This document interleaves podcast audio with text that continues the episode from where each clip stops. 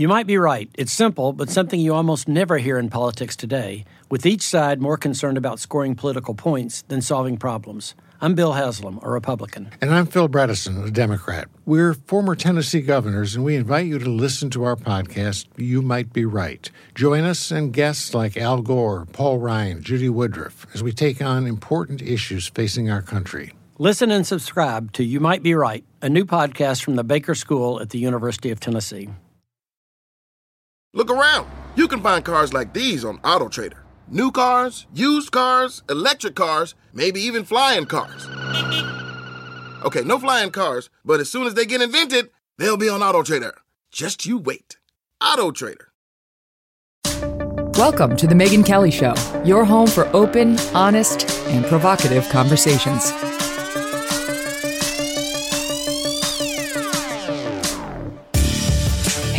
I'm Megyn Kelly. Welcome to The Megyn Kelly Show. Today we have a fascinating guest for you the Podfather. Adam Curry is back on with us, this time for the full show, and we are psyched about it. Adam's an internet entrepreneur, former MTV VJ, podcasting pioneer, I mean, truly pioneer, uh, and co host of the informative and hilarious No Agenda podcast. No agenda whatsoever. He's the reason you're able to listen to this show right now, in large part, and also why you were addicted to music videos, and he says Skittles in the 1980s and maybe to this day. He has lived an incredible life so far, and we are going to get into all of it.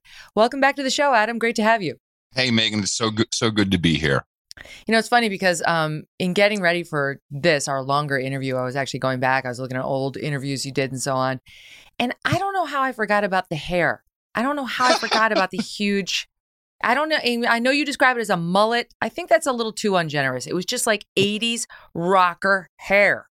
Well, there. Okay. The first of all, if I ever write a book, it will be you know held hostage by my hair because I truly was just a hostage to that thing. So the whole concept uh, when I uh, uh, went to MTV, just a little bit before I went to MTV, was what Merv Griffin always says: people with big heads are very successful on television. Big head, little body. I heard. This this is a small. Now that's more mullet than anything. Um, but uh, you know, I don't have a big head, and at the time it was you know 80s, so started to grow the hair. But I have really soft, kind of flaccid Mona Lisa like hair when it's wet. Yeah, I've never heard a man willingly use the word flaccid to describe himself. Shows Uh, your yeah, confidence. It takes a real man, Megyn. It takes a real man. um, and uh, so I had, you know, it would take me 30 minutes. Actually, my ex-wife at the time, she would do that. I'd, I'd, she would, I would wash my hair. She'd blow dry it. She'd tease it. She put all the Aqua Net in there, or maybe at the time also Studio, Studio, Studio, Studio. Um, and what was the biggest problem is if I went on location somewhere and and I didn't have anyone to help me with my hair, I would literally have to sleep very still in the bed. I have to take a shower, kind of avoiding any water streams. it was horrendous. So when I finally, you know, figured it out that you know this was a a, a captive situation, I cut it off. but up until the big hair, there were a few moments there, like the one you showed with Tina Turner, where I think it was borderline mullet. I think it, the the Tina Turner shot did look a little mullety, but the one I'm thinking about is you on the plane with all the the bands going to Moscow. Is like Ozzy Osbourne, Skid Row, Bon Jovi. I actually think we have a clip. We pulled a clip of you talking to Oz. Oh no, let's let's do the one with of him. Um, yeah, okay. Wait, I'm trying to see because we pulled a bunch of them. I want to see the one that best captures the hair. Let's just do let's just do the one with Ozzy because that's interesting and it's all right too. Soundbite too. Let's play it. Headbangers Ball continues from the Magic Bus on our way to the Soviet Union, and no strangers to the ball, of course, Ozzy and Zakk. Guys, good to have you aboard. Well, are we aboard? It's like a, it's like a flying madhouse. Are we actually flying? Is the question. I haven't checked recently. I mean, I don't know what, what the pilot's doing up there, but this plane's on auto. so I hope it's on automatic pilot because I have no humans for it. I thought you were flying it. Um, I, I think I was at one point. See, you were in good stead. Yeah. Everybody had hair like that. Yeah, first of all, the uh, the height of my journalistic career there. Obviously, these questions riveting. Yeah, but that was that was the thing. Everybody everybody had the hair, and everyone started to go a little shorter after that, and it was just part of what it was. That was the vibe, and of course, it's fun to look at it now.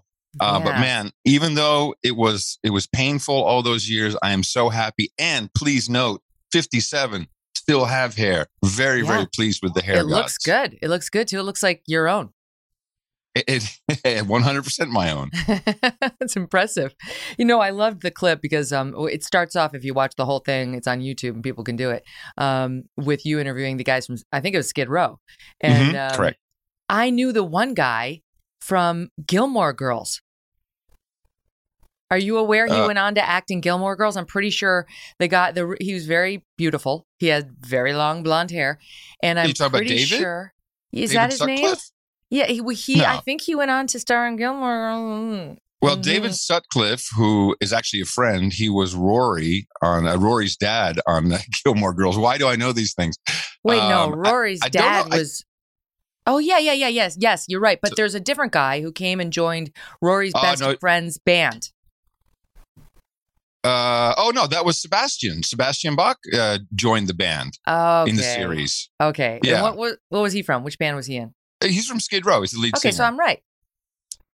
Uh, yeah, but he but he was in there as you're right. Yeah, okay. Now I was a little confused when you said that because I happen to know David Sutcliffe. Um, but yeah, it was Sebastian Bach who then was in the band in uh, in. Gil- Why do I know this, Megyn? That was our lockdown series. We watched the whole. I'd never watched it. It would never appeal to me. My wife said, "Come on, let's watch it. You'll like it," and I loved it. In fact, It's I loved it so much we kind of moved to Star Hollow out in the Texas Hill Country.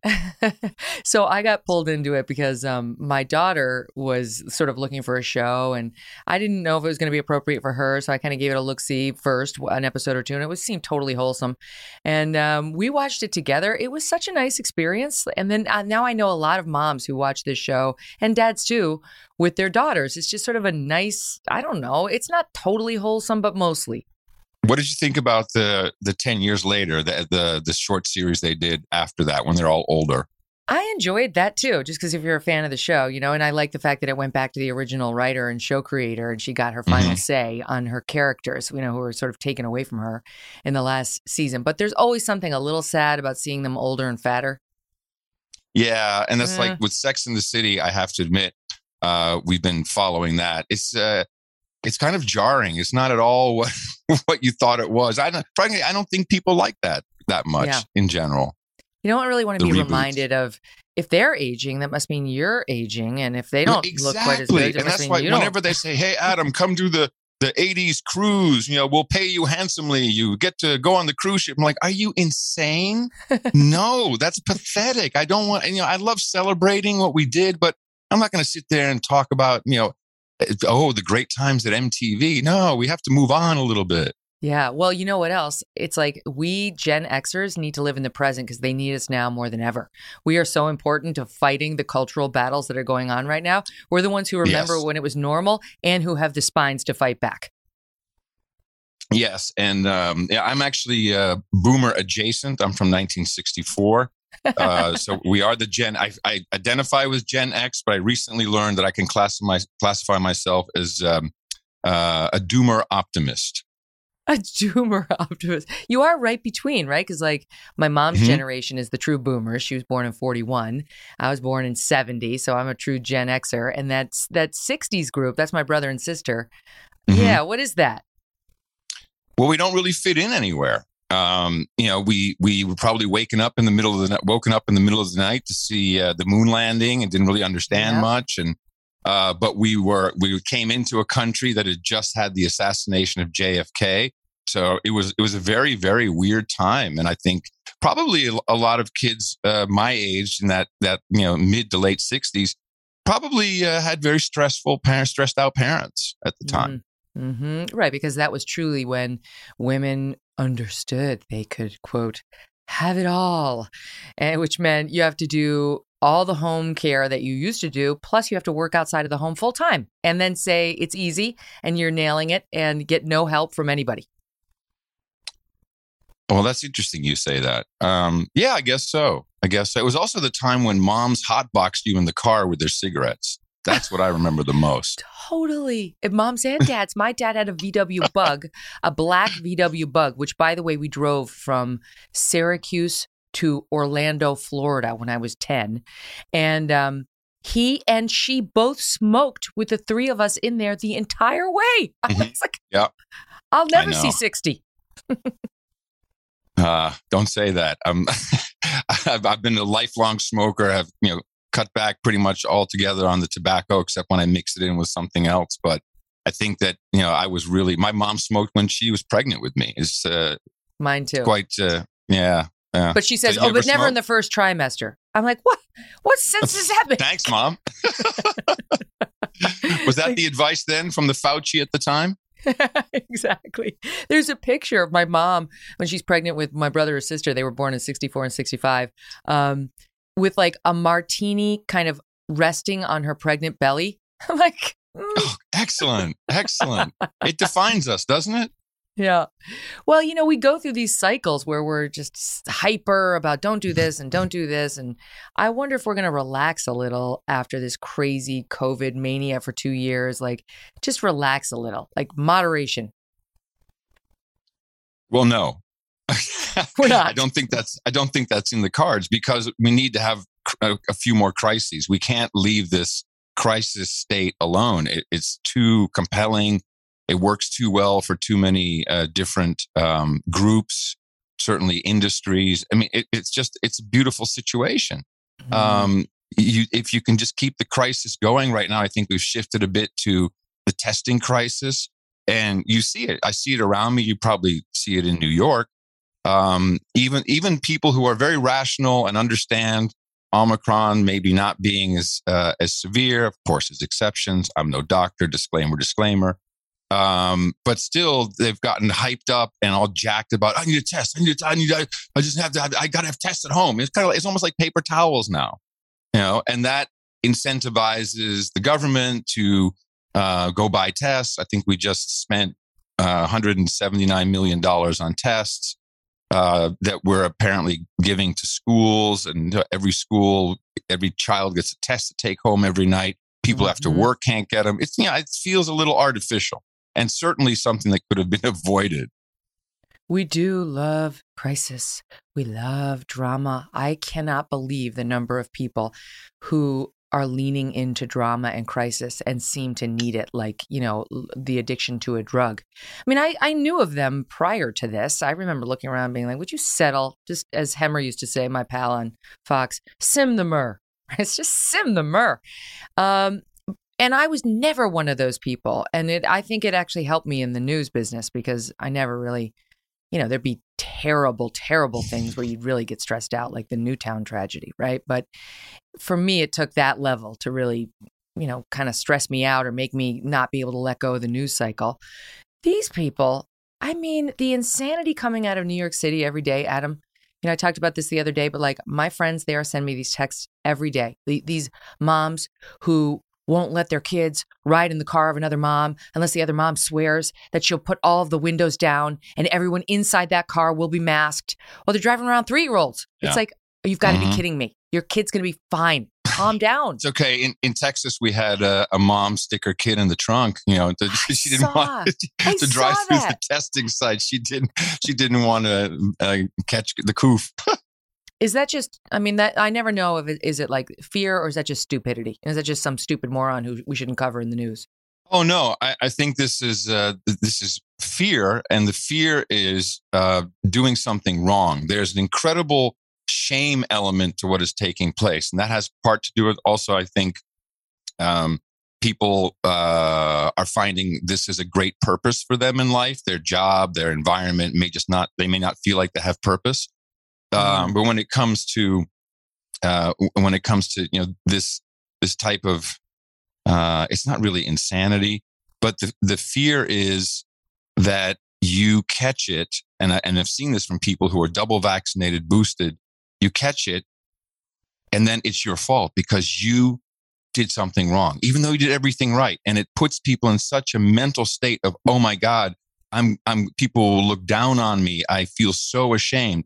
And I've, I've heard this from friends of mine personally who, even really totally rational people who just felt that shame. Now, many of them break out of it. This is a beautiful moment when that happens because then you start to look around and go, hold on a second, there's a lot of other things that are kind of weird uh, what's going on. I had tunnel vision. So it's, I believe that's fear of the shame of screwing up, which of course is ludicrous because you can't stop that from happening. It's the fear of the shame of screwing up and also Not my best sentence structure. no but i got you but I, but i also think there's like they've settled into sanctimony in a lot of these pockets they're enjoying feeling like they're better than the great unwashed masses mm, no, I don't think so. I, I that no, it feels like this just again, it's a purpose. You know, we're we're in this horrible situation. We now know this, and we're not going back to the way it was, or at least that this is what we're being told. Um, you know, this is the new normal, and it's well, let's just let's just call it out. We have world leaders at the moment, um, three that I can I can mention who are causing this. Uh, one is our own president, uh, Biden, who is saying this is a pan- consistently saying this is a pandemic of the unvaccinated, which is demonstrably at this point not true. Um, you have uh, Canadian Prime Minister Justin Trudeau saying, "Hey, you know." The un- the uh, people who aren't vaccinated, they're anti. I'm paraphrasing, but it's pretty close. Um, they're anti-vaxxers. Um, a lot of them are misogynists and racists. And then we have uh, President Macron of uh, France saying, "Hey, I want to piss off the unvaccinated." Mm. So this is licensed, and this is just as coordinated as the Build Back Better bullcrap that we kept hearing about. It's a coordinated attack on your own citizens, and so it's kind of like a message. It's like a bugle call. Like it's okay to do this. It's okay to to go after these people. And again, I think a lot of people um, are very fearful. They feel like it's a fight. Um, the only way out is to um, condemn the unvaccinated. They're to blame. Look, that's what the president says, um, and it gives them a real purpose. I don't think it's it's this. Uh, I don't think it's anything else but that. It gives people purpose and fight, and and they actually are in their hearts doing the right thing. hmm I definitely think that's a factor, but I mean, there's just been too much uh, sanctimony on the pages of the paper and in the on the on the television with people being so Oh, that's- disgusted by That's the unvaxxed. Yeah, that to me there there is a degree of sanctimony. They think they're enjoying feeling like they're better than. It's an extension of the deplorables and saying everybody who is you know a supporter of president trump never mind at, at the capitol on january 6th is a terrorist.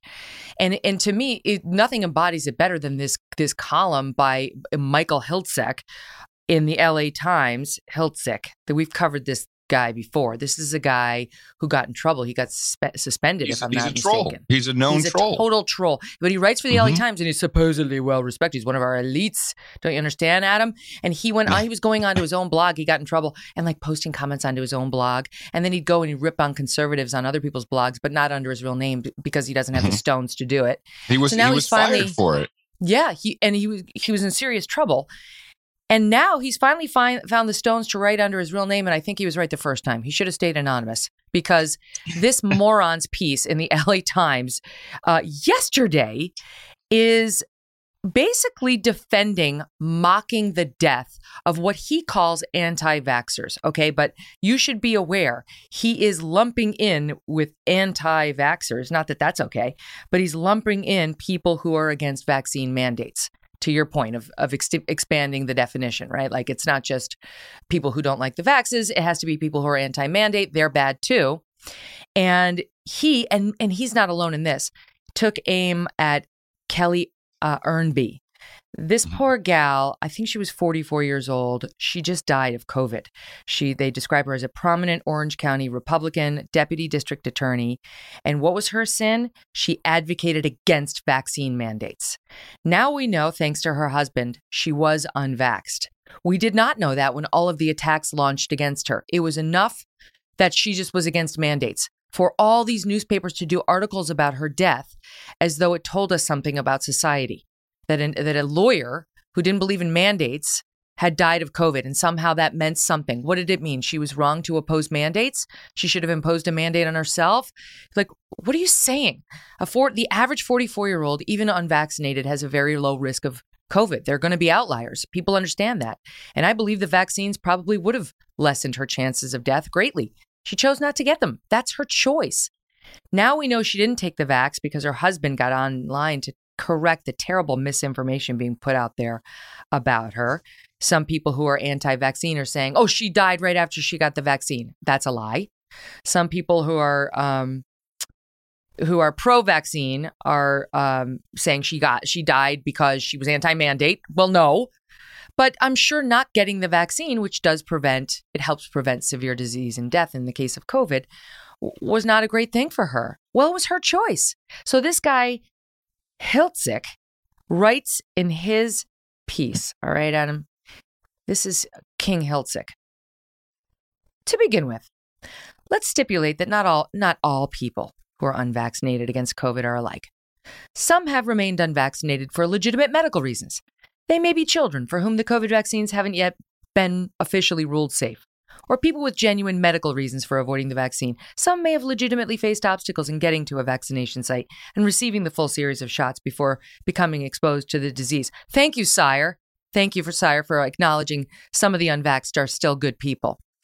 But then he goes on, and the deaths of those victims, by the way, are truly lamentable, the truly lamentable ones. But now there's going to be a distinction drawn by by King, the King here. Um, he says it may be not a little ghoulish to celebrate or exult in the deaths of vaccine opponents, and it may be proper to express sympathy and solicitude to those they leave behind. But mockery is not necessarily the wrong reaction. To those who publicly mocked anti COVID measures and encouraged others to follow suit. So now just mocking any of Dr. Fauci's protocols entitles you to mockery upon your death. They, they can revel in your death. Uh, before they perished of the disease, the dangers of which they belittled. She didn't do that. She didn't like mandates. I don't, so far, I haven't seen evidence that Kelly belittled the dangers of the disease.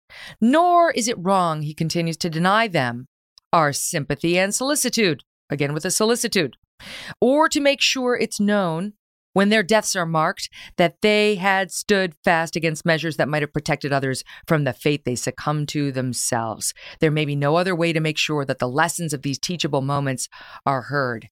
What we need to do is shame the dead, unvaccinated Americans amongst us. This is sick. Well, uh, this kind of proves my point what we were talking about earlier. The the sin of this poor woman was not for being against mandates or not accepting the vaccination into her life. Her sin was she's a Republican. And let's go back and look at the source. The source, uh, as I said, a known troll admitted he was fired for three years. Uh, the Times hired him back eventually. LA Times, I find, has problems in general. They've had intelligence assets who were reporting and writing for them, and they've been outed in recent years. There's all kinds of stuff going on there. But this guy, uh, who has written several books, uh, I would say, with a globalist tint about how fantastic, you know, the robber barons uh, and how the railroads were built. Mm-hmm. But he's mm-hmm. he's a, a political uh, reporter, so he's doing exactly what his beat is. This is a political story. Um, it's uh, it's it's it, you could have many different people. You could use any examples you want, but you know he chooses this one, uh, and it's and he takes it straight to uh, politics throughout the article. And he, I don't think he's quite, neither am I, but he's not qualified to talk about the medical aspects of it. But half of the article is you know more facts and data, etc. And unfortunately, this the real cynical part of this is, exa- is exactly what we're seeing unfold before our very eyes. He is following orders from his leaders. And in this case, let's just say it's the president, but I'm sure it goes all the way down. And this is the message. The message is a pandemic of the unvaccinated. We need to do everything we can to make that very, very clear. They are to blame. And it's a global rollout. So you'll see. And by the way, I speak fluent Dutch. I speak, you know, fluent uh, Flemish for the Belgium. Uh, I can get by a little bit in German, French. I lose it, but this is this, this is happening everywhere. It's this is not just America. This um, some would call it othering is taking place everywhere, right in front of our eyes. And there's you know if you if you think about um, the psychosis of it all, there's 30% of people probably in every country who are all in and totally radical about it and are, are out there fighting on social media and calling people out and you know getting people deplatformed. It's, you know it's a big game and a game always has purpose. Um, and uh, there's 30% who just completely aren't buying it and i think we belong to that group. And in the middle is the 40%. And right now they're still leaning heavily towards the the the previous uh, group, but you know that's the fight is who are we swaying? And and and when will that power when will that power tip a little bit to the other side on the scales? And i think because again it's all political certainly in the united states we're seeing now an interesting walk back. We're seeing um, even uh, the very partisan governor of uh, of New York, Hochul, uh, talking about, well, you know, let's just let's just be fair about these numbers. There are people in the hospital, um, and you know, uh, who are there because of COVID, and just they were there and they were diagnosed with COVID. So all these things are starting to unravel. Now we have this one of these mythical. Several experts are saying the administration is going backwards. This is, you know, there's something going on here uh, even Walensky, who's tripping all over herself, is is. I, I saw ABC edit edit a piece where she was talking about um, how many people had died who were vaccinated, and actually something that enhanced her story about how safe vaccines, the vaccines are. Um, they cut that out, so there's something going on, and I think it's to, you know, really put all the blame on the President Biden uh, and God knows what the what the strategy is after that. Mm-hmm. Yeah, she she told ABC Rochelle Walensky, I believe that seventy five percent of those who are vaccinated who died from COVID had at least four comorbidities. So she was trying to make the point that um, if you get the vaccine, you have a very very low chance of dying from COVID, and those who did who got the vaccine and nonetheless died had multiple medical issues, um, you know, that that contributed. And and that is, look, I heard somebody make having this discussion the other day, and I thought it was a good way of looking at the vaccine. You know, maybe it's misnamed, but it's it's almost like a therapeutic at this point. You know, it doesn't prevent you from getting COVID, but it's got a great chance of preventing you from dying uh, or suffering se- severe disease. Now we actually have pills and therapeutics you can take once you get diagnosed with COVID that will do that too. But they're kind of hard to get. You have to take them right after you've been diagnosed, you know, like early on in your COVID saga. So, mm, you know, can you, will you know, can you get there? The vaccines are more like, I got it and I've checked that box. But that's that's all they do. They don't prevent the spread of COVID. Even the CDC is admitting that now with Omicron. It does make me wonder whether the shaming is going to stop now, Adam. You know, like whether do they do these people calm down because my not getting the vaccine doesn't affect you at all. It doesn't it doesn't make me spread it. By the way, I did get the vaccine, but it doesn't make me spread it. You know what I mean? The people around you who didn't get it, they're not spreading it any more than the people who did get it. It's their own medical decision. Yes, they may wind up in the hospital. Yes, they may quote take a bed right? But so are the heavy people taking bets. So are the people who have diabetes taking bets and who may have brought it on from, you know, improper eating and so on, diabetes, you know, induced by tons of sugar, whatever. My point is simply there will it calm people down now that they know we're all spreading it, triple vaxed, quadruple vaxed, or not vaxed?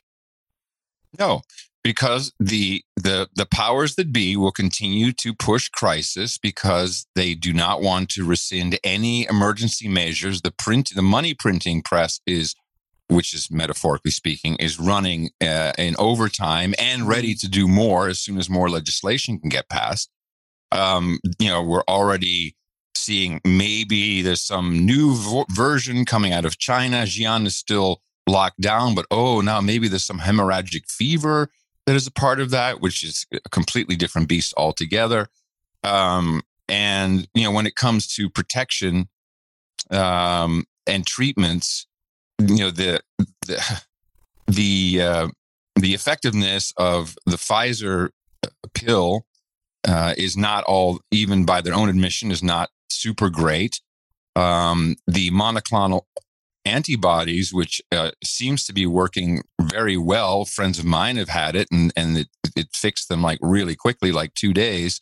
Um, those are being held back and many states don't have them at all. And I've seen, I've personally seen emails within uh, state health systems where they say, look, you know, the Biden administration is cutting back on this and they're rationing it, which is ridiculous because it's very easy to make. Um, we're cutting back on it. Uh, but you know, there's this great alternative, which is the Pfizer pill, which the U.S. government also just spent 490 uh, billion dollars uh, buying uh, buying pills to hand out to everybody. You know, so it's just it's just a continuous thing, and and everyone who's close to the money is benefiting. So it doesn't Mm, behoove anyone, true. and certainly not the media business who are captured by the pharmaceutical industry to to to give anyone any other impression. You will be continuously nudged into a state of fear. There's no letting up. And it'll be something new tomorrow if all of a sudden we all have the we all snap out of it, which I don't see any evidence of. Mm. I'm I'm interested. I take your point and I agree with it uh, on imposing fear and continuing the fear and the people making big money off of this pandemic.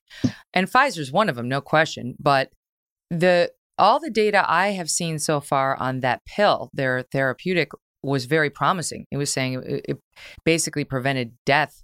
I've seen the stats anywhere between 90 and 100 percent in uh, 90 to 100 percent of the case. Like I, I haven't heard anybody, you know, taking issue with the effectiveness of the therapeutic, the Pfizer therapeutic. Uh, I have, uh, but I'm not qualified to discuss it. Um, but I heard the same thing about the vaccinations. Well, the Uh, vaccines are, do, are they it- are doing a good job preventing serious disease or death. That wasn't what we were promised. We were literally promised you won't have to wear a mask, you won't get COVID. I mean, yeah, it's watered down by now, but that was True. clearly the message. Agreed. Even the president. I mean, President Biden said that in July. If you take the the you will not Yeah. get COVID. And by the way, Mm-hmm. that that didn't just become untrue with Omicron.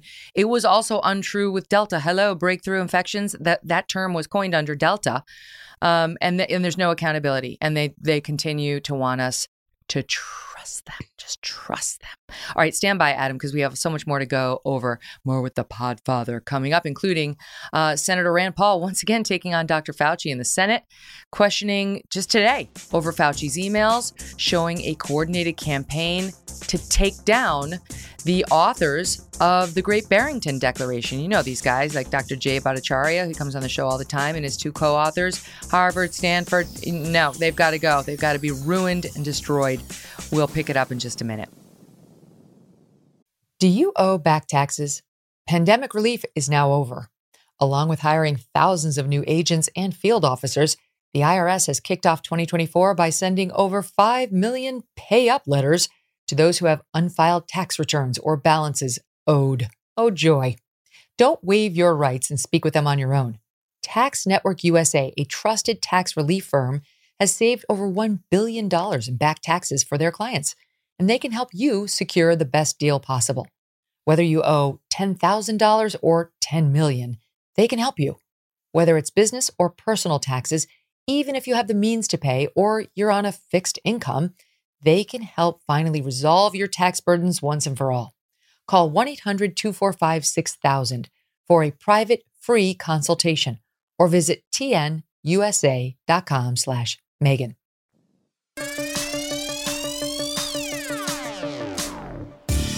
Just for folks, we mentioned this last time you were on. We didn't actually play the clip. I'm sure you've seen it a million times. But just for folks who doubt uh, that you really were the Podfather, are the Podfather, and were recognized as such by even Steve Jobs. Um, let's play the clip of Steve Jobs playing Adam's podcast back in 2005, beaming with pride over what you had managed to figure out how to do online. Just if you were to eventually get into selling paid audio stuff or Well, I, you could you could try to sell podcasts, but the whole phenomenon is so great it's free. Okay. And I think what we're going to see is an advertising supported model emerge, just like free radio. Here's another. one. Adam Curry is uh, one of the guys that invented podcasting, and uh, he has a podcast called The Daily Source. Let me go ahead and subscribe to that, and uh, we can go listen to his latest one.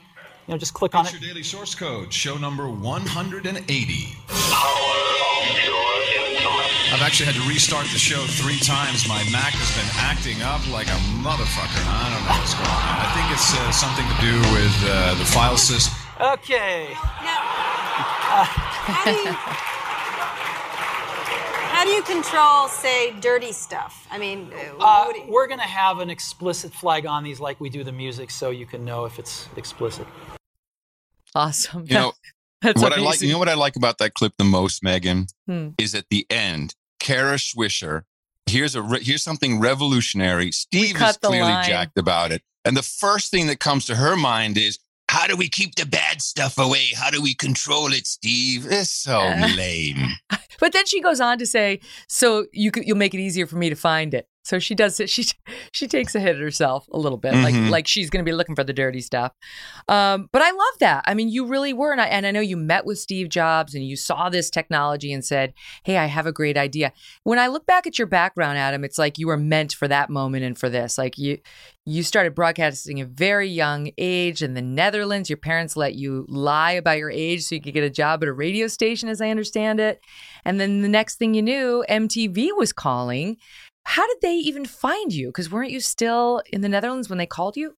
Yeah, um, and and I confirm my career uh, or my hobbies really have always been broadcasting and uh, technology, and I've always been kind of a tinkerer.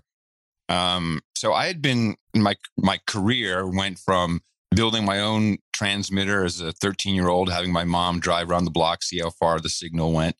Um, to uh, the lying part was about there was a hospital radio station, closed circuit, uh, but it was very professional. So I was very excited. You had to be 16. I auditioned and I was 15, and they said it's okay, you can do that. It was you know uh, it was just uh, a volunteer work, but I mean we had the key to the studio, so we could do a lot of stuff.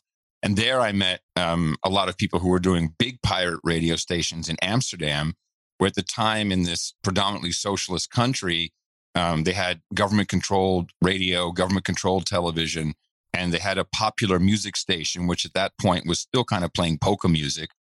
And meanwhile, the pirate Polka. radio stations were, were in Amsterdam and they were playing, you know, import records from Chicago Warehouse and all kinds of cool stuff. And I just wanted to be on the radio and they had a big signal and um, and then from there um, I uh, eventually got on things changed very much uh, in the landscape politically and in the media landscape some some uh, different groups were allowed to use the government airwaves I got drafted into that and then suddenly I was doing really the number one music television show in all of Europe and that was called Countdown that's where that picture of Tina Mm. Turner is from that was still in the Netherlands um, because uh, Holland was seen as the gateway to Europe. So when you came into Holland, that's where you were going to do your distribution of your records. And there was this great show who had an American host who could speak some English and would let you either perform, they could do live interviews, you know, uh, music videos, of course. It was live, which was crazy. It was really intense,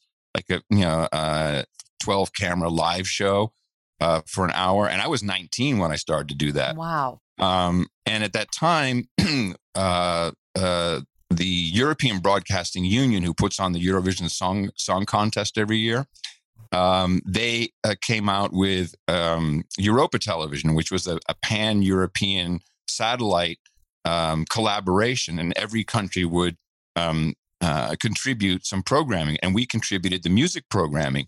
So that now was all of a sudden on satellite all over Europe, and you had countries like Portugal who were dirt poor. I mean, there was nothing going on before all the big EU money, and they were rebroadcasting this on their government uh, television station. So all of a sudden, you had kids in Portugal who were watching Bon Jovi videos, and they would send postcards, and I'd read their postcards on television. They they were flipping out. They couldn't believe what was happening. This was just a crazy revolution. And MTV was trying to get MTV Europe launched, and I'm not quite sure, but someone saw me and they were refreshing the whole VJ lineup. I wasn't one of the originals, contrary to popular belief, but I came in right when they were going to basic cable, which meant 40 million households, a little more professional, which is is funny because it wasn't.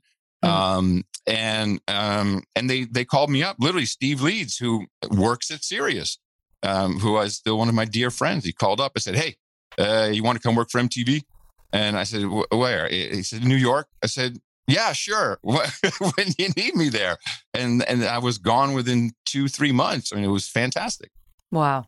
Uh, we have a clip from back in the day. This is 1989. This is Headbangers Ball, right? This is this is from your MTV days uh, and captures the hair, among other flavors of the time. Watch it. Soundbite one.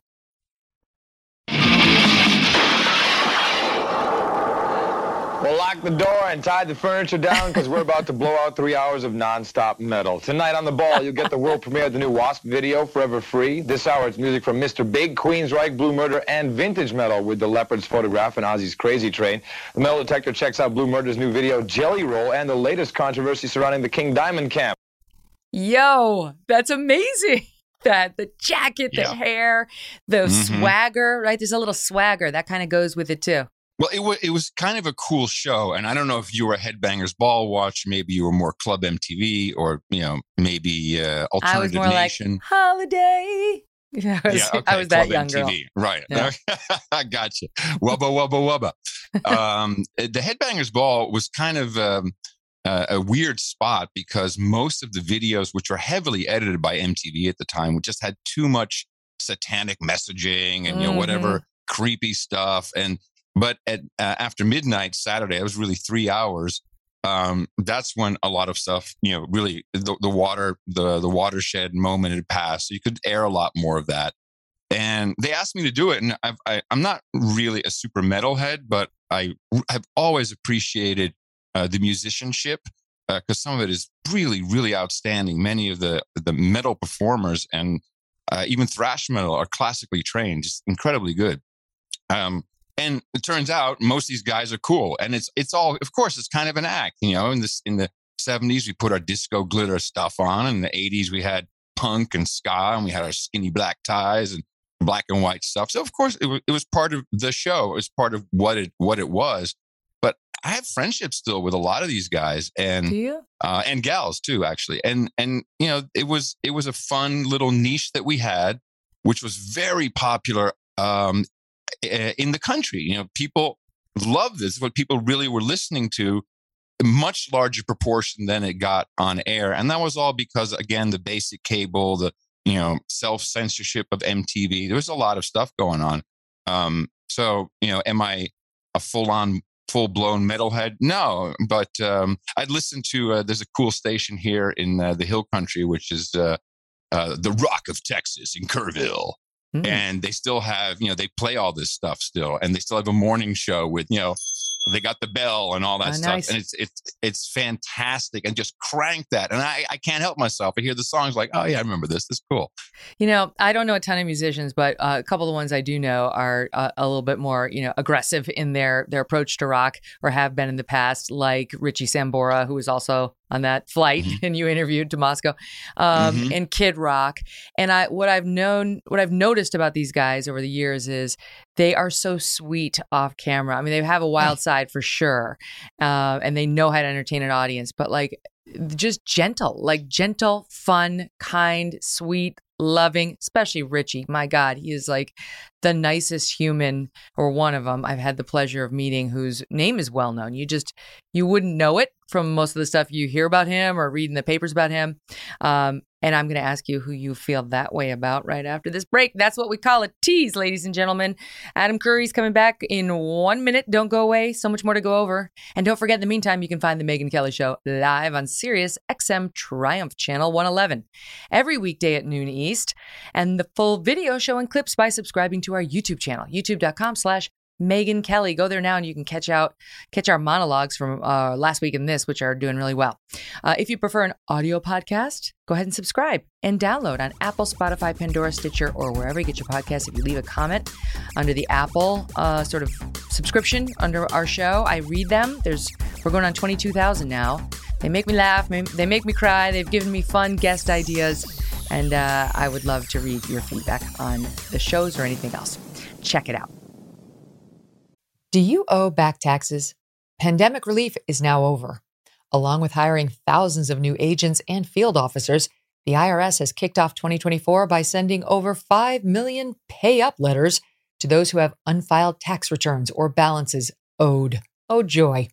Don't waive your rights and speak with them on your own. Tax Network USA, a trusted tax relief firm, has saved over $1 billion in back taxes for their clients, and they can help you secure the best deal possible. Whether you owe $10,000 or 10 million, they can help you. Whether it's business or personal taxes, even if you have the means to pay or you're on a fixed income, they can help finally resolve your tax burdens once and for all. Call 1 800 245 6000 for a private free consultation or visit tnusa.com slash Megyn.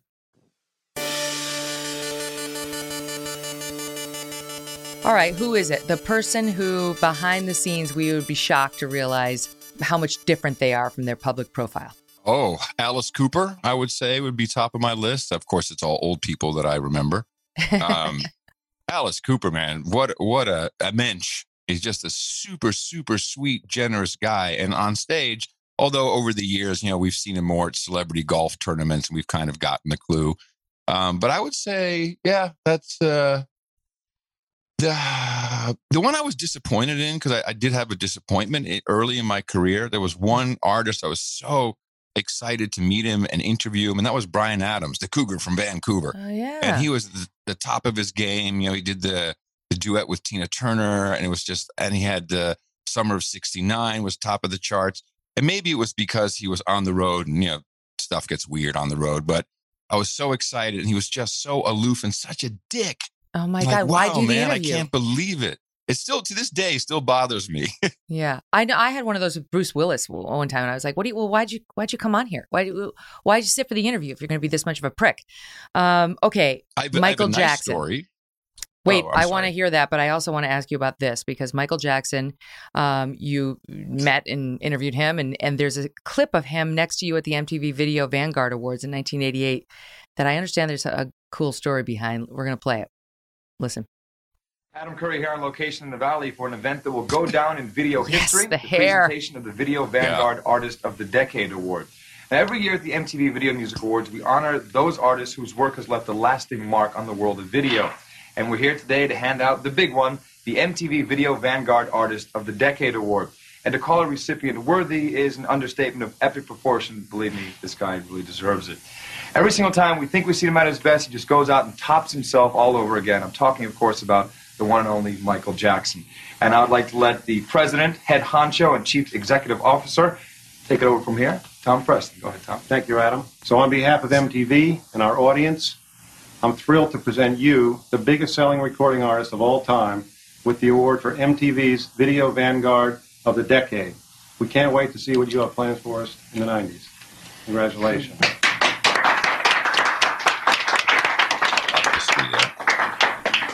Very beautiful. Thank you very, very much.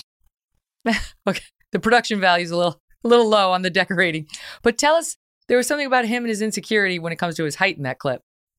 Well, there was a couple of things about that. First of all, that is Adam Curry road hair when no one was there to help me. You can tell it looks like crap. That was I really see the a- Aqua Net. It's like it's not the the Michael Jackson interview hair day I was hoping for.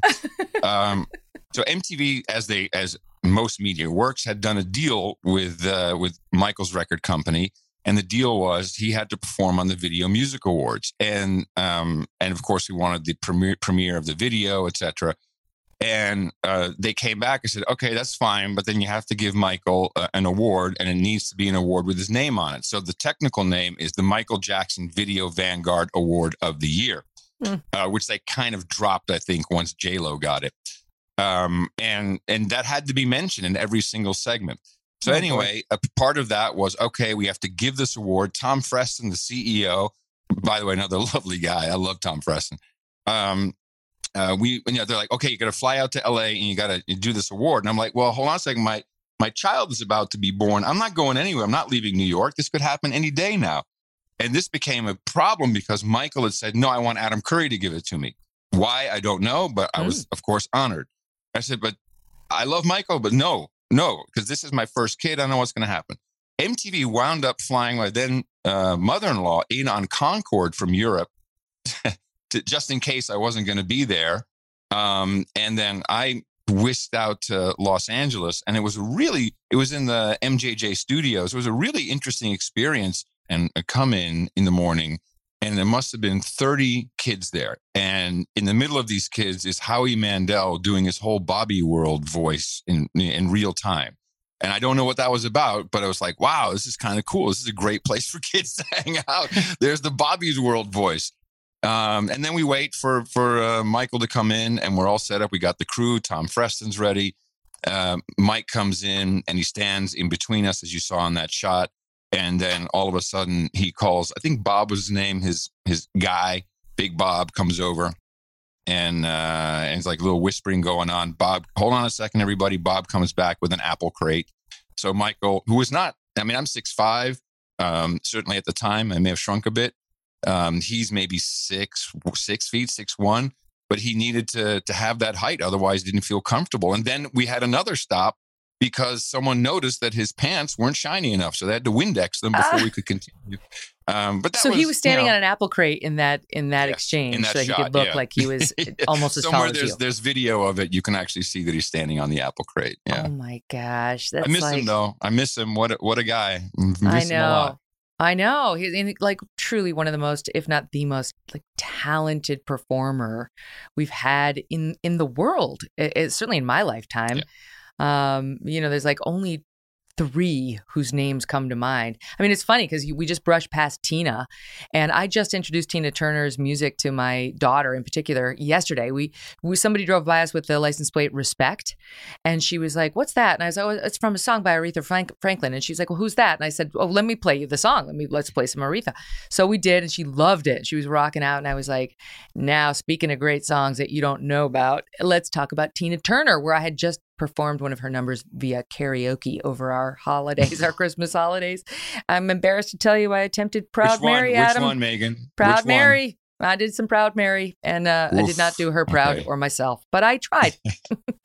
and um, there is nothing like you could listen to Tina's slow version. You could listen to Tina and Ike do the slow and then the fast version of Proud Mary. You could listen to Angela Bassett, uh, you know, mouthing the Tina Turner version and you know that performance that she did in in the movie about Tina Turner's life, and all of it, visually, audio, all of it makes you just want to get up, dance, and celebrate her. And I was explaining to her and then later my boys about how there's not that many artists in the world, especially in the music business, where it's just down to one name. Um, she's Yeah. absolutely one of them. There's there's just no other. There's Tina. Have you seen the documentary that is currently out of uh, Tina Turner's life? Wait, there's a new one? Oh, it may be old. Maybe I just hadn't seen it, but it's it's kind of her farewell documentary. Oh, the right. last one. I haven't Uh, seen it. No. Oh, it's it's well worth watching. Um, uh, I really adore Tina Turner. I had uh, I had a, a lunch with her when she was over in Europe at the time, and uh, this was when she was kind of um, you know she'd been now she's married to a German guy, record guy, ex record guy. Uh, she was in Europe a lot. In fact, that's where most of her career. She made a lot of her, you know, her early days. They had to tour Europe with Ike, certainly, and um, she had this. It was the day of you know Mad Max Beyond Thunderdome, and she kind of had Mhm. this. I'm Tina Turner. She had a bit of that accent that she had going on, if you recall. But then during this lunch, all of a sudden, oh, hello, Annie Mae Bullock. And she, she- mm-hmm. and she was just a, totally, you know, she kind of let let it all down for a moment there. It was really beautiful to watch. She's a very sweet lady, very, very sweet. Wow. I'm so jealous that you got to meet her. I can't believe she's 82 now. It's hard to believe, like Tina Turner.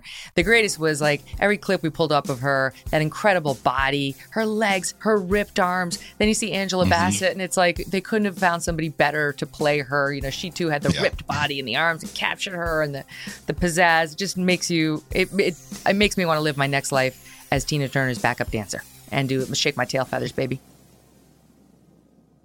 Do you owe back taxes? Pandemic relief is now over. Along with hiring thousands of new agents and field officers, the IRS has kicked off 2024 by sending over 5 million pay up letters to those who have unfiled tax returns or balances owed. Oh, joy. Don't waive your rights and speak with them on your own. Tax Network USA, a trusted tax relief firm, has saved over $1 billion in back taxes for their clients, and they can help you secure the best deal possible.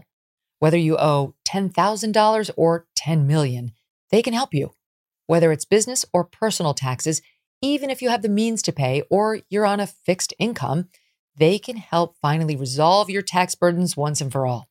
Call 1 800 245 6000 for a private free consultation or visit tnusa.com slash Megyn. Okay, so let's get back to something newsy just for a second because it's kind of fun interweaving. Um, Rand Paul is me. is pommeling Dr. Fauci. It just ended on Capitol Hill. When these 2 go Mhm. at it, ratings fly on cable news. Um, I'm going to start with my own bias on this. I truly believe Dr. Fauci should sit there and say, I understand. I understand. You know, he can defend himself mildly, but to, to attack Rand Paul undermines faith in the apolitical nature of his office, right? We're supposed to all be on Team Fauci. We're not, but his own partisanship and that of his CDC director as well, the CDC director, undermines even further uh, our faith in our public health officials. So here, uh, I'm going to show you one of the sound bites. They're arguing over everything. This is basically a, a, hearing on top health experts testify regarding federal response to COVID variants. So they've pulled him uh, uh in front of the Senate to talk about what we're doing, and um, this is an exchange in which this is soundbite two. Dr. Fauci is accusing Rand Paul of distorting the truth, and a back and forth that follows. Watch. We are here at a committee to look at a, a virus now that has killed almost 900,000 people. And the purpose of the committee was to try and get things out how we can help to get the American public. And you keep coming back to personal attacks on me that have absolutely no relevance to reality. Do you think anybody has had more influence let, over let our response to this than you have? Do you Madam think it's a great Chair, success? Do you think it's a great success what's happened so far? Do you think you, the lockdowns said, were good for our kids? Do you think we slowed down the death rate? More people have died now under President Biden than did under President Trump. You are the one responsible. You are the architect. You are the lead architect for the response from the government. And now 800,000 people have died. Right. Do you think it's a, a winning success what you've advocated for government? Hmm. Uh, Fauci then went after Rand Paul and suggested that he's been getting death threats because of in, irresponsible rhetoric and saying that Rand Paul has been fundraising off of his attacks on Fauci and did this sort of, sort of long song and dance about how Rand is doing that and Rand went back at him and so on and so forth. So, what do you make of the dynamic? And I don't just have Fauci, and we could show you some other clips too where he just gets aggressive against Rand Paul, who's been aggressive against him, I, I admit. Just don't know if it's appropriate in response. Well, this is like an MMA fight. This is a this is a, a, a cage match, and it's an ongoing one. Doesn't end with one match. And you know, first, I just need to address when both gentlemen are talking about nine hundred thousand people have died from this. That's just patently false, mm. and that and those numbers we we all know that people have died and they had COVID, but they didn't die from COVID. Yes. So that's just now that's just now been put. Even Rand Paul is doing it. Well, it's eight hundred thousand. No, gentlemen, neither.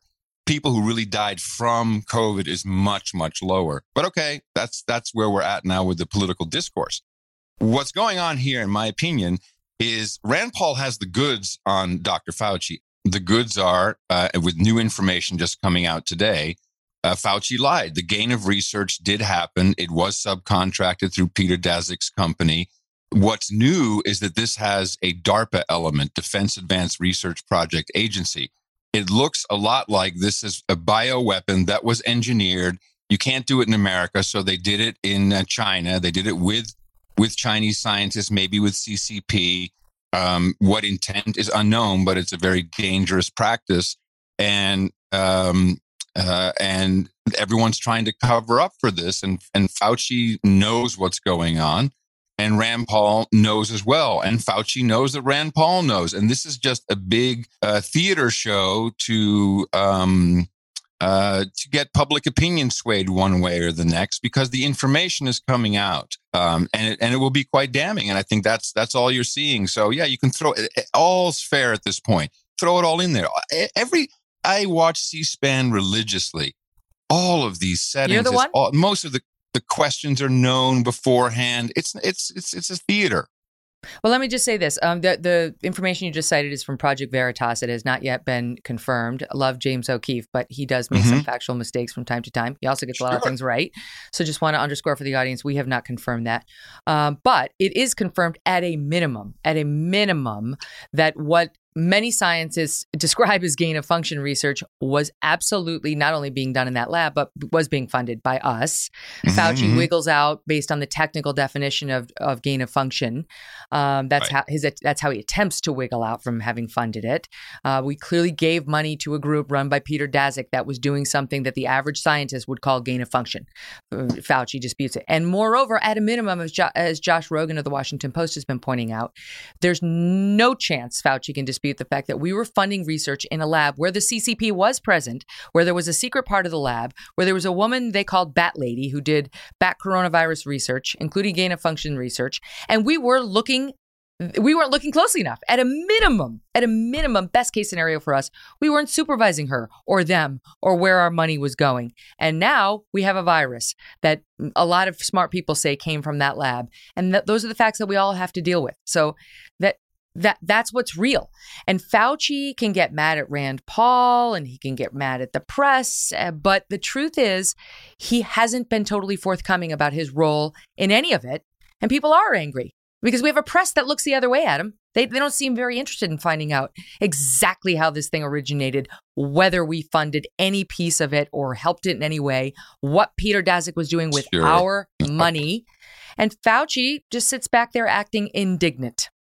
Well, um, the the press is in on it. Uh, in general, the media is captured. It's it's all a part of the same system. I, I don't I don't see any change. This is just more more for the game. You know, we throw this into social media. Everyone can get all outraged. Meanwhile, while this is happening, we're on the brink of a Cuban Missile Crisis situation with Russia. I think intentionally. I think we're doing it on purpose, and no one's looking at what's really happening, which I think would even behoove our leaders to get people to be afraid of that because that is truly terrifying. It is actually disturbing um, what happened in Kazakhstan. And I realize the yes. average person out there is like, where? Because the news not what? reporting on it. That's why no, well, the average and, person and doesn't know. Don't you think most Americans they, they only have so much bandwidth for problems in their lives? And It's like you know, like they're having to deal with the masks and the vaccines and the work shortages and the supply chain and the inflation and their you know the job, all that, and it's like Kazakh who what what's happening again? But it is important. I, I actually do want to get to that. Let me let me squeeze in a couple more points on COVID and then we'll turn to that because Putin is up to no good. And now he's getting help from countries that were formerly part of the Soviet bloc. And and Putin would like it to be a Soviet bloc again. And what are we doing about it? And are we too weak to actually stand up to him? So that's where I'll take it with you. But before we get to that, um, one other thing. You know, Fauci was outed thanks to a FOIA request um, as going after he and Francis Collins, head of um, the NIH, going after Great Barrington um, guys. Yeah, the Great Barrington doctors, really smart, thoughtful, earnest doctors from Harvard, Stanford, and Oxford, who just all they said was, how about focused protection instead of lockdowns? How about we focus on the most vulnerable and the elderly and we think about it that way and, instead of, you know, vaccine, mandating vaccines for children and uh, closing businesses that shouldn't close and so on. Well, they were totally villainized on camera, yes, but also behind the scenes by design by Fauci and Collins. And that came up today with Rand Paul. Here's soundbite one. A planner who believes he is the science leads to an arrogance that justifies, in his mind, using government resources to smear and to destroy the reputations of other scientists who disagree with him.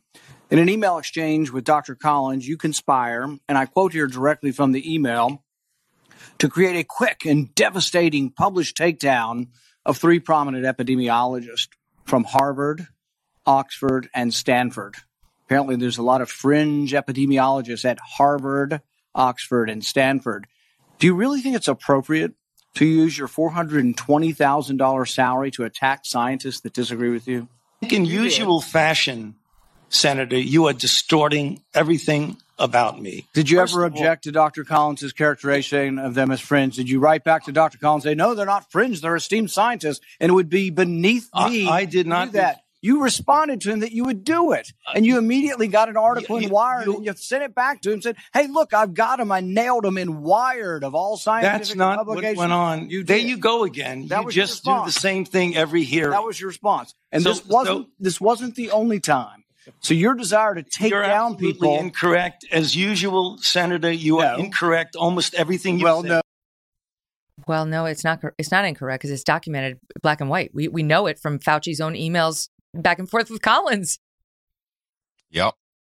Well, um, I don't like Dr. Fauci, and I haven't liked him since the 80s and 90s. I hold him, Deborah Birx, Lieutenant Commander, whatever her rank is, Deborah Birx, uh, Redfield, CDC. I hold them personally responsible for the death of several of my friends and acquaintances during the AIDS crisis. Mm. Uh, they did a go go read the Village Voice um, front page op-ed of how how angry the gay community was at Fauci and you know withholding treatments. It's all the same stuff, and then you know these just ignoring any other alternative form, uh, vilifying and, and just plain out lying. It's well documented. These guys have been doing this forever, and it's always the same answer: vaccines, because you can make much more money treating people before they're sick. Mm. Get get this though. Get this because now they've had to admit. Rochelle Walensky did admit the vaccines don't stop the spread of COVID. Now, I mean they. okay, welcome to the party. We've known that, but she actually said it on camera, mm-hmm. and now the Washington Post is reporting that the CDC is considering updating its mask guidance. Um, and it will likely, will likely advise people to opt for the highly protective N95 or KN95 masks worn by healthcare personnel if they can do so consistently, citing an official close to the deliberations. CDC guidance is expected to say that if people can, quote, tolerate wearing a KN95 or an N95 mask all day, you should. Now, the sad thing about that, I hear, okay, wiggle room, great. I won't be doing that. The sad thing about it is, as the mother of three children, you've got schools who are going to take that and say, N95s on your kids all day. N95s all day long. The, our kids are barely making it through with the crappy cloth masks. And more and more, we're seeing a push now for N95s are, as the only masks that count for grown-ups and children alike. I'm not doing that. I am not doing that. Well, then you will be seen as other because that's the entire point. Uh, first of all, these N95s for children is just, I, and anyone you you know the, you have those uh, blood oxygen level meters you can hook up to your smartphone. Get one of those, and then wear that N95, and you know run for five minutes, and then see what your blood lo- your blood oxygen level is is like. It's pretty shocking. Um, but this is just uh, I'm I'm a believer in the uh, discredited theory um, by Reuters and Associated Press of mass formation. And uh, this is a mm-hmm. perfect thing, another solution that is being handed to the uh, people who are in a state of hypnosis, daze, confusion, extreme, extreme focus. It's clearly just another focal point that everybody gets. And I was like, okay, it's got to be N95. Where are the N95s? We're going to have a severe shortage of N95 masks. This is coming. It's all going to be there. We're freaking out. I can't leave. Don't have the N95. Oh, you're not wearing the N95. Stay away from me. This is incredibly destructive for society. And I think people, you know, you saw the hashtag CDC says, people are giving up on them. They know it's it's bullcrap. So they're mm-hmm. losing control of the narrative. And I think these are desperate moves to do anything they can to to try and keep people in the state of um, of obedience. People are going to start. Okay, like, oh, so I can't, I can't go see a Knicks game if I unless I have an N95 mask on my face. All right, I'll wear it, and then you like they're going to poke a bunch of little holes in it. like there's going to be people will find a way around all of this nonsense because there are things that we need to do that they're telling us we can't do unless we keep the damn masks on our face or we get vaccinated. Um, and there's going to have to be end arounds because the vaccines don't stop the spread of COVID. And I don't think Americans have any more time with the masks on their face left in them. We're two years into this and they're talking about ramping them up instead of down. Yeah, and uh, and I don't think people will, will stand for it But you know it's going to be interesting it's it's just divisive no matter no matter which way you look at it and and it's questionable as to if that's going to help and what happened to herd immunity isn't this the one isn't like okay mm-hmm. it's kind of we're all kind of giving up we're all going to get it vaxxed or unvaxxed and you know most people will be okay isn't that the whole point it's even mm-hmm. been analyzed and seen as uh, having similar characteristics to an attenuated vaccine. I mean, this is this is the one. If you believe in the whole story of it, then this is the one that um, that you want to get to uh, to have your immunity and to be done with it, which is also so-called natural immunity. It's not recognized. It's the science is all over the place. We need to stand up. I'm against the idea of poking holes in the mask just to you know to get around it. No, at a certain point, um, people have to stand up and say, no, we're just no, just not going to do it. And mm-hmm. I mean, it, we have the same Delta and Omicron here that we have in Australia and New Zealand. I presume I haven't heard otherwise. Look at the state of where those people are in some of the states in Australia. That and we just say, "Oh, that's crazy." Yeah, it's crazy, but it's happening. It's oh, the wait. same. It's the same virus. It's a different country. People are locked down. They can't work if they don't have if they're not vaccinated. I mean, this is not just America that we're talking about. This is a global scale. So, speaking of which, uh, back in your home country, well, this is your home country, but you grew up yes, in the Netherlands. You, thank you. Um, there, the Dutch now are resorting to smashing cars to vent their frustration at the never-ending lockdowns. We actually have, uh, I think, the soundbite number eight. Let's watch it. Twin brothers Stephen and Brian Krieger are smashing up cars to let off steam they are customers at Car Smash, a Dutch project near Amsterdam in the Netherlands. It aims to provide people in lockdown with ways of releasing their anger and frustration at the COVID epidemic. There's nothing to do these days because everything's closed. Uh, we can't work because we, we own a bar and we're closed. So uh, we thought we'd uh, let some of that frustration go and smash the car. so it's not it's not like uh, out in the street illegal. It's it's legal and they're they've found an outlet for their anger. Well, my my daughter lives in Rotterdam, um, and uh, she's uh, 31, and so I speak to her regularly. Um, you have to understand that this is the propaganda that is meant to get out and show how cute it all is. It's a disastrous situation.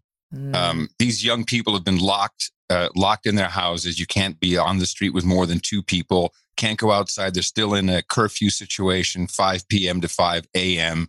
Uh, they were really promised just get the vac. They even had jingles and slogans, you know, get the vax and you'll be able to go out dancing again. It rhymes in Dutch. Um, and and they've been lied to, and now people are going out. And the video that you're not seeing on the news is of families going to Museum Plein, the museum square, to say, "Hey, we're not happy with this," and the cops letting dogs loose. They're shooting people. They're oh, beating oh, wow. old people with sticks beating them over the head. It's just insane. They've got undercover cops going in and then starting up crap and beating people again. Go. That's what you want to see. That's what we need to air. This is this is pure propaganda. Just oh, it's so cute. No, it's a real problem. Uh, my daughter knows more people who have committed suicide in her age group than have died from anything, vaxxed oh or unvaxxed. Oh my god, this is a manipulation. I didn't actually did not realize that. My team just gave it to me as something that was That's okay. It's okay. I, um, I'll check your team later. I mean, to no, but I see your, I see your, I see your point exactly. So wait, you do you have a 31 year old? She's a model, a daughter, uh, living living in the Netherlands right now. She's a daughter first. Uh, she's an entrepreneur. um, has done lots of stuff in show business. She has show business parents, so uh, you know she's doing music she's uh you know when times get tough then she uh she actually stops she can't do it anymore for her own conscience. She was doing fact checking for uh for google and facebook which is hilarious. She can't oh, tell me boy. about it and i can't tell you because you know confidentiality but it's hilarious to see who's fact checking everybody these days. Um mm-hmm. but she's she's hanging in there. She's a great a great boyfriend and uh, they're doing okay. Uh, but i can't even fly them over here. You know he can't enter uh, the United States as a non citizen, non immigrant without being fully vaccinated and boosted. Thank you, President Biden. Yeah, no, he so, has to sneak across the southern border, uh, and that's really the only way. sadly, can, sadly, it's a joke, but it's an easier way to get in. Mm-hmm. No, it's exactly right. I mean, he had a window to fly out of Afghanistan uh, without being vaccinated. Nobody would have asked questions, but that's that's gone now. We're no longer helping people there, so it's really just down to Mexico. Uh, tell him good luck. I am disturbed by that report. I mean, we've seen it in Australia. I did not realize in Amsterdam it's quite that bad. And the question is whether it's going to get that bad here with restrictions that are perhaps less mm, severe than you know a 12 hour curfew and not leaving your house after 5 p.m and so on just because i think the american spirit is free it's freedom's in our blood i mean it's the reason our country was founded and to me it's been Absolutely. shocking that we've been we've been as compliant as we have and I do think it's a positive sign that even some of these liberals now have had it because they realize they're going to get it. Omicron's coming for all of us, and they need to calm down because you can't, we can't go on like this. Uh, all right, I'm going to pause it there. I'm going to pay a bill, and then I, w- I do want to talk about what's happening with Vladimir Putin uh, and why he's doing this now. What What about Joe Biden? Are we actually going to stand up to him? Don't bet on it. Do you owe back taxes? Pandemic relief is now over. Along with hiring thousands of new agents and field officers, the IRS has kicked off 2024 by sending over 5 million pay up letters to those who have unfiled tax returns or balances owed. Oh, joy. Don't waive your rights and speak with them on your own. Tax Network USA, a trusted tax relief firm, has saved over $1 billion in back taxes for their clients, and they can help you secure the best deal possible. Whether you owe $10,000 or 10 million, they can help you. Whether it's business or personal taxes, even if you have the means to pay or you're on a fixed income, they can help finally resolve your tax burdens once and for all. Call 1 800 245 6000 for a private free consultation or visit tnusa.com slash Megyn. So before we get to more serious matters, I got to ask you about a couple of lighter fare items, including I'm dying, dying to see the Janet Jackson documentary. They they released the long trailer, and I got to say, like, oh, whatever. I don't really care about celebrity. Oh my god, I can't wait to see it. that was my experience. We for people who haven't seen the promo, it's long. We we siphoned it down, but here's just a little snippet. My father was very strict. Mind control. He was in charge of my life, my career. My father said, You're going to sing. I want to be the one in control. I think I have to start being independent. The most important thing was for her to take that stage and own it. Now I know I've got to take it. It's just a side that no one has ever seen. this Seeing Janet as a mother warms my heart. Who are you closest to in the family? Randy. and Mike. Mother, how do you feel talking about Mike? I can't. Did the allegations affect you career wise? Yeah. Guilty by association. Guess that's what they call it, right? They build you up. And then once you get there, they're so quick to tear you down. Oh, I'm Jack. I'm dying to see that. You know all these folks. I mean, you know, what do you make of it? We've talked a little bit the last time about our feelings on Michael Jackson, the allegations against him. What do you make of the fact that Janet's now apparently going to speak to it, going to ask the mother about it, and is going to sort of take control and try to tell her version of her life story? Yeah, I wouldn't get too excited about any great revelations from this obvious promotional piece that uh, that is being put out. I guess she has something, a record coming out.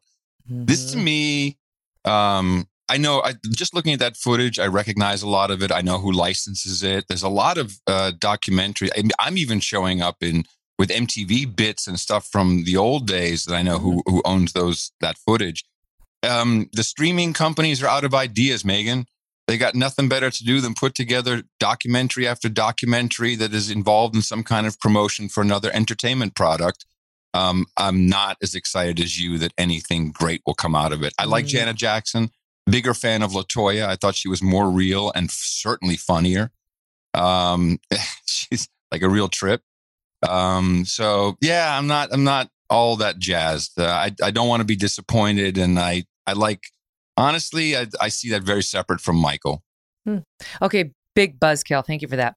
Um, sorry, but, I'm sorry. no, no, no, no, no love fest on that. Dose of reality is always welcome. It's about uh, to get worse on Kazakhstan.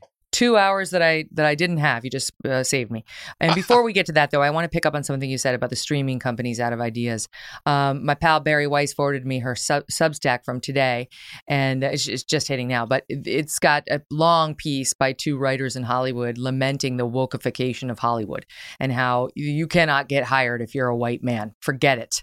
Um, mm. And how now something like forty to fifty percent of films and uh, all sort of projects made by certain companies are going to have to be made by quote, quote unquote BIPOC, you know, Black, Indigenous people of color. Uh, mm-hmm. If you mm-hmm. don't fall within one of those, you cannot get hired. And the headline of the piece was this is all going to end in a massive class action. And uh, right, because it's still illegal to discriminate based on race in this country, even if the person you're discriminating against is white. And um, they talk about how what's going to happen now, we've already seen it, is basically every film gets the creativity squeezed out of it. And it's all about some woke, sad story, some sob story. Bill Maher was lamenting it not long ago. And what, how large is the commercial audience for that? And, and what will, what, when, if any, time will the young people rebel against it saying this is not this does not reflect the world in which we live this reflects some weird far left 10% woke liberal world and we reject the product well, uh, I think the rejection is already taking place. We're seeing that um, uh, manifest itself in award shows. Um, the celebrities are no longer the influences of the world, and they have no influence, and no one seems to care. Looking at the ratings, it's so bad that the Hollywood foreign, you know, we have too many award shows. So the Hollywood Foreign Press, uh, they had to go so whatever scandal, oh, we're not even going to air that. But really follow the money. I mean, uh, the streaming companies. Let's just talk specifically about Netflix, just to make it easy. That's a Ponzi scheme. You know, Netflix will spend, I think, sixty billion dollars on content this year. This coming year, Amazon Studios will spend thirty billion dollars on content they're never going to make that money back. It's just you continuously and look at Netflix. They continuously raise money and you know, then they've got a hit and then the stock goes up and everybody's winning, but they can never, in my opinion, really repay all the billions, hundreds of billions of dollars that I think they they they uh, they now have on their balance sheet. So you just have to keep going, but you know, you can only do so much. So to let the steam off, well, we just got to create some stuff. We have to have more than just the latest, you know, um, Hollywood based, uh, you know, like Don't Look Up, which is a good example there's a typical example of the investors in the Ponzi scheme, the investors in in many of the streaming companies, certainly not all, um, demanding that that their money get used for environmental social governance, which is the only investable companies these days. Thank you, the Think uh, at BlackRock.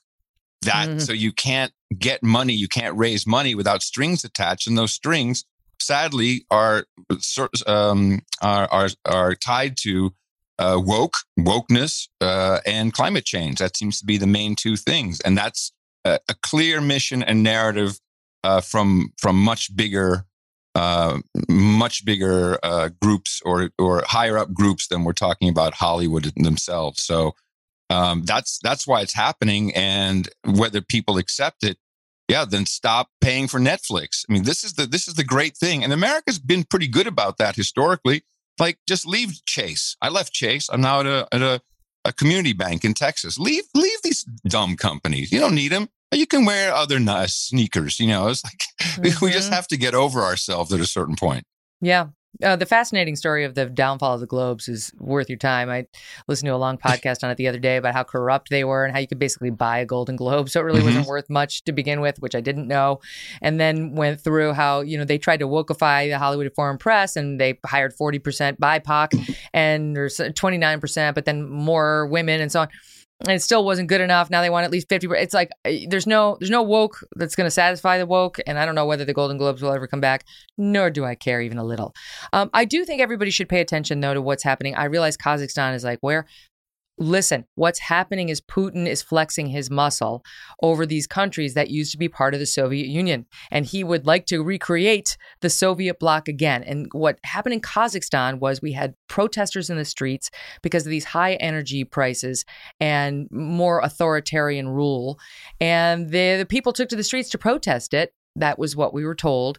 And 146 of them were killed, were shot um, by their leaders including a four year old girl And they managed to make this happen by calling in their pal, the big muscle, Putin, who sent troops and backed up the leader there and is now more in control of Kazakhstan than ever before, a region that we've been looking at, that the Chinese have been looking at, that we certainly don't want to see folded back into the Soviet bloc type situation.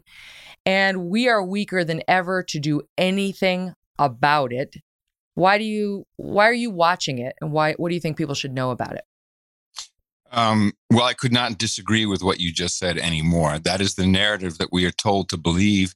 And the reason I'm watching it is when you have 80 year olds, and I'm not ageist, but when you have 80 year olds, he said, saying, but uh, running the government and the show, you're going to get the baggage of 80 year olds.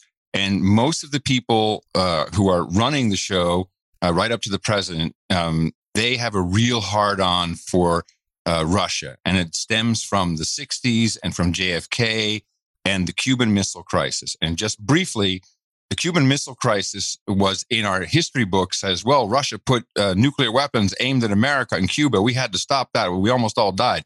What they forget to say is that the U.S. had put missiles in Turkey, which is only just you know six or seven minutes away from Moscow. We are now in exactly the same situation. We've put missiles in Turkey. Russia didn't like that. Um, the uh, uh, Russia says, Putin says, I don't want you encroaching on us. You can't put missiles in um, uh, in Ukraine.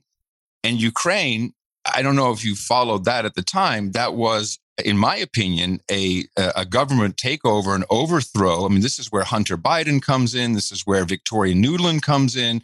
We were there, the exact same scenario. All of a sudden, outrage overnight. We call it a color revolution. We had the Maidan where security forces were shooting at citizens. In fact, as many security forces were killed by other rogue actors. I believe what is happening here is that the distraction was, oh my God, Ukraine, Ukraine, Ukraine, Ukraine.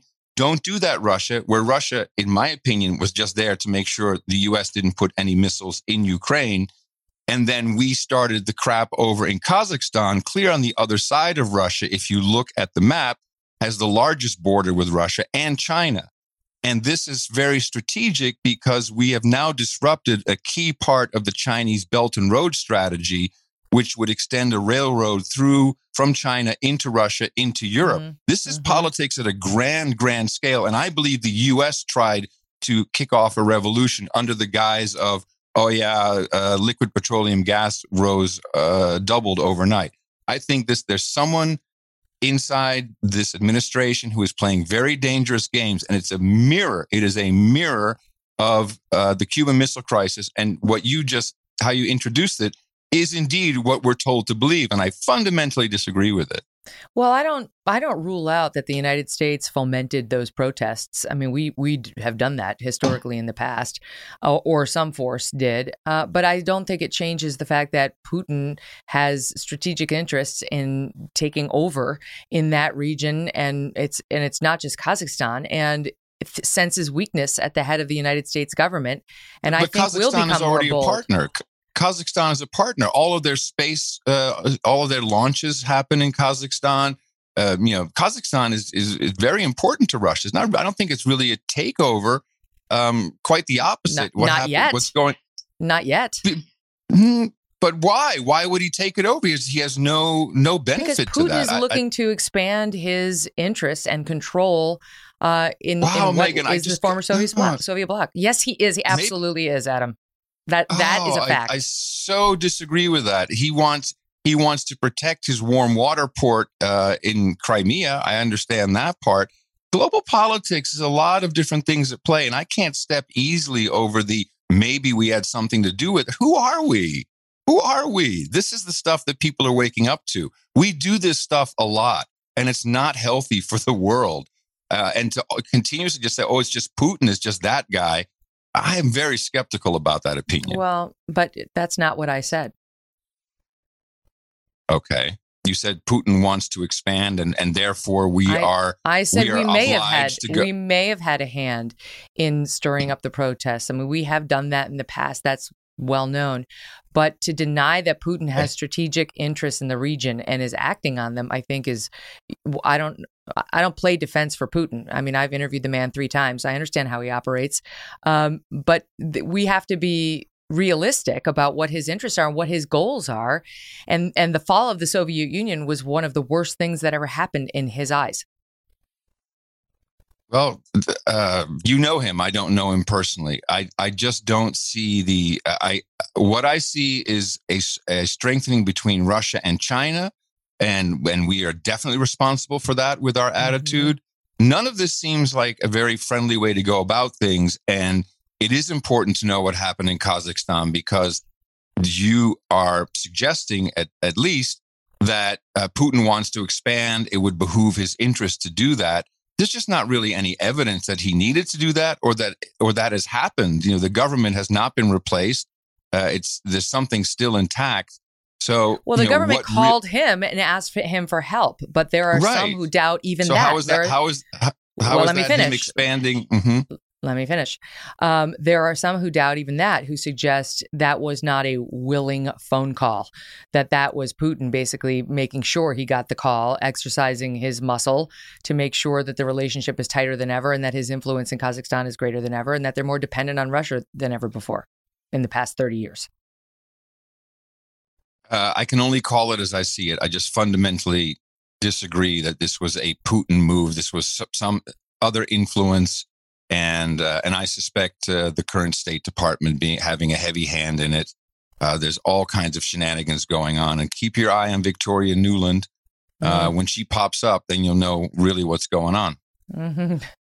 Um, all right, listen, I, I have to end it there because we're out of time, but I love it. I think we've covered the gamut. We went, we did, we did headbangers, we did Ozzy, we did Michael, we did Rand and Fauci, and we ended on Putin. I mean, that's a show, man. That is why they call you the Podfather. One of the many reasons. Great to have you, Adam.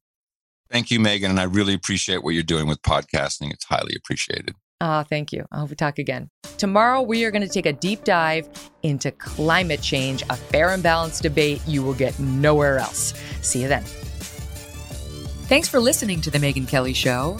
No BS, no agenda, and no fear.